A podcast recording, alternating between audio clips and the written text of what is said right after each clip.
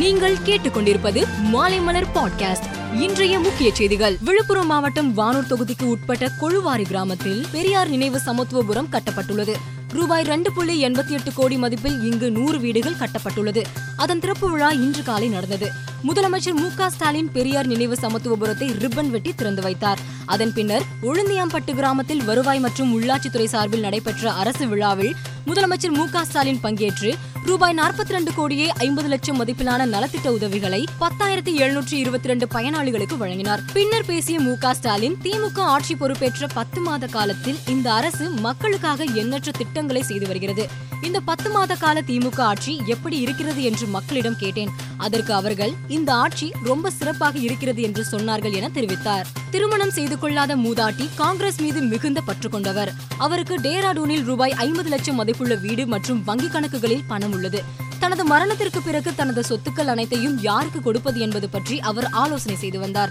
அப்போது ராகுல் காந்திக்கு அந்த சொத்துக்களை கொடுத்து விடலாம் என்று தீர்மானித்தார் அதன்படி அவர் நேற்று டேராடூனில் உள்ள நீதிமன்றத்திற்கு சென்றார் அங்கு தனது பெயரில் உள்ள சொத்துக்களை தனது மரணத்திற்கு பிறகு காங்கிரஸ் தலைவர் ராகுல் காந்திக்கு வழங்க வேண்டும் என்று பத்திரம் எழுதி கொடுத்தார் சொத்து வரியை உயர்த்தியதற்கு எதிராக இன்று தமிழகம் முழுவதும் அதிமுக ஆர்ப்பாட்டம் நடத்தியது சென்னையில் ஓ பன்னீர்செல்வம் தலைமையிலும் திருச்சியில் எடப்பாடி பழனிசாமி தலைமையிலும் அதிமுகவினர் ஆர்ப்பாட்டம் நடத்தினர் கேரளாவில் திருமணமான இருபது நாளில் போட்டோ ஷூட் நடத்திய போது ஆற்றில் மூழ்கி புது மாப்பிள்ளை உயிரிழந்த சம்பவம் பெரும் சோகத்தை ஏற்படுத்தியுள்ளது உக்ரைன் கீவ் பகுதியிலிருந்து வெளியேறிய நிலையில் அந்நாட்டு அதிபர் ஜெலன்ஸ்கி மிகவும் பாதிக்கப்பட்ட புச்சாவிற்கு நேரில் சென்று சேதமடைந்த பகுதிகளை பார்வையிட்டார் நாளை ஐநா பாதுகாப்பு சபையில் உக்ரைன் அதிபர் ஜெலன்ஸ்கி உரையாற்றுகிறார் அப்போது ரஷ்யாவின் அட்டூழியங்களை ஆதாரங்களுடன் வெளிப்படுத்துவார் என எதிர்பார்க்கப்படுகிறது அதிபர் பதவியிலிருந்து கோத்தபய ராஜபக்சே பிரதமர் பதவியிலிருந்து மஹிந்த ராஜபக்சே விலக மறுத்துள்ள நிலையில் இலங்கை அரசுக்கான ஆதரவை தொழிலாளர் காங்கிரஸ் வாபஸ் பெற்றது அந்த கட்சியின் சார்பில் அமைச்சரவையில் இடம் பிடித்திருந்த ஜீவன் தொண்டைமான் தற்போது அமைச்சரவையில் இருந்து விலகியுள்ளார்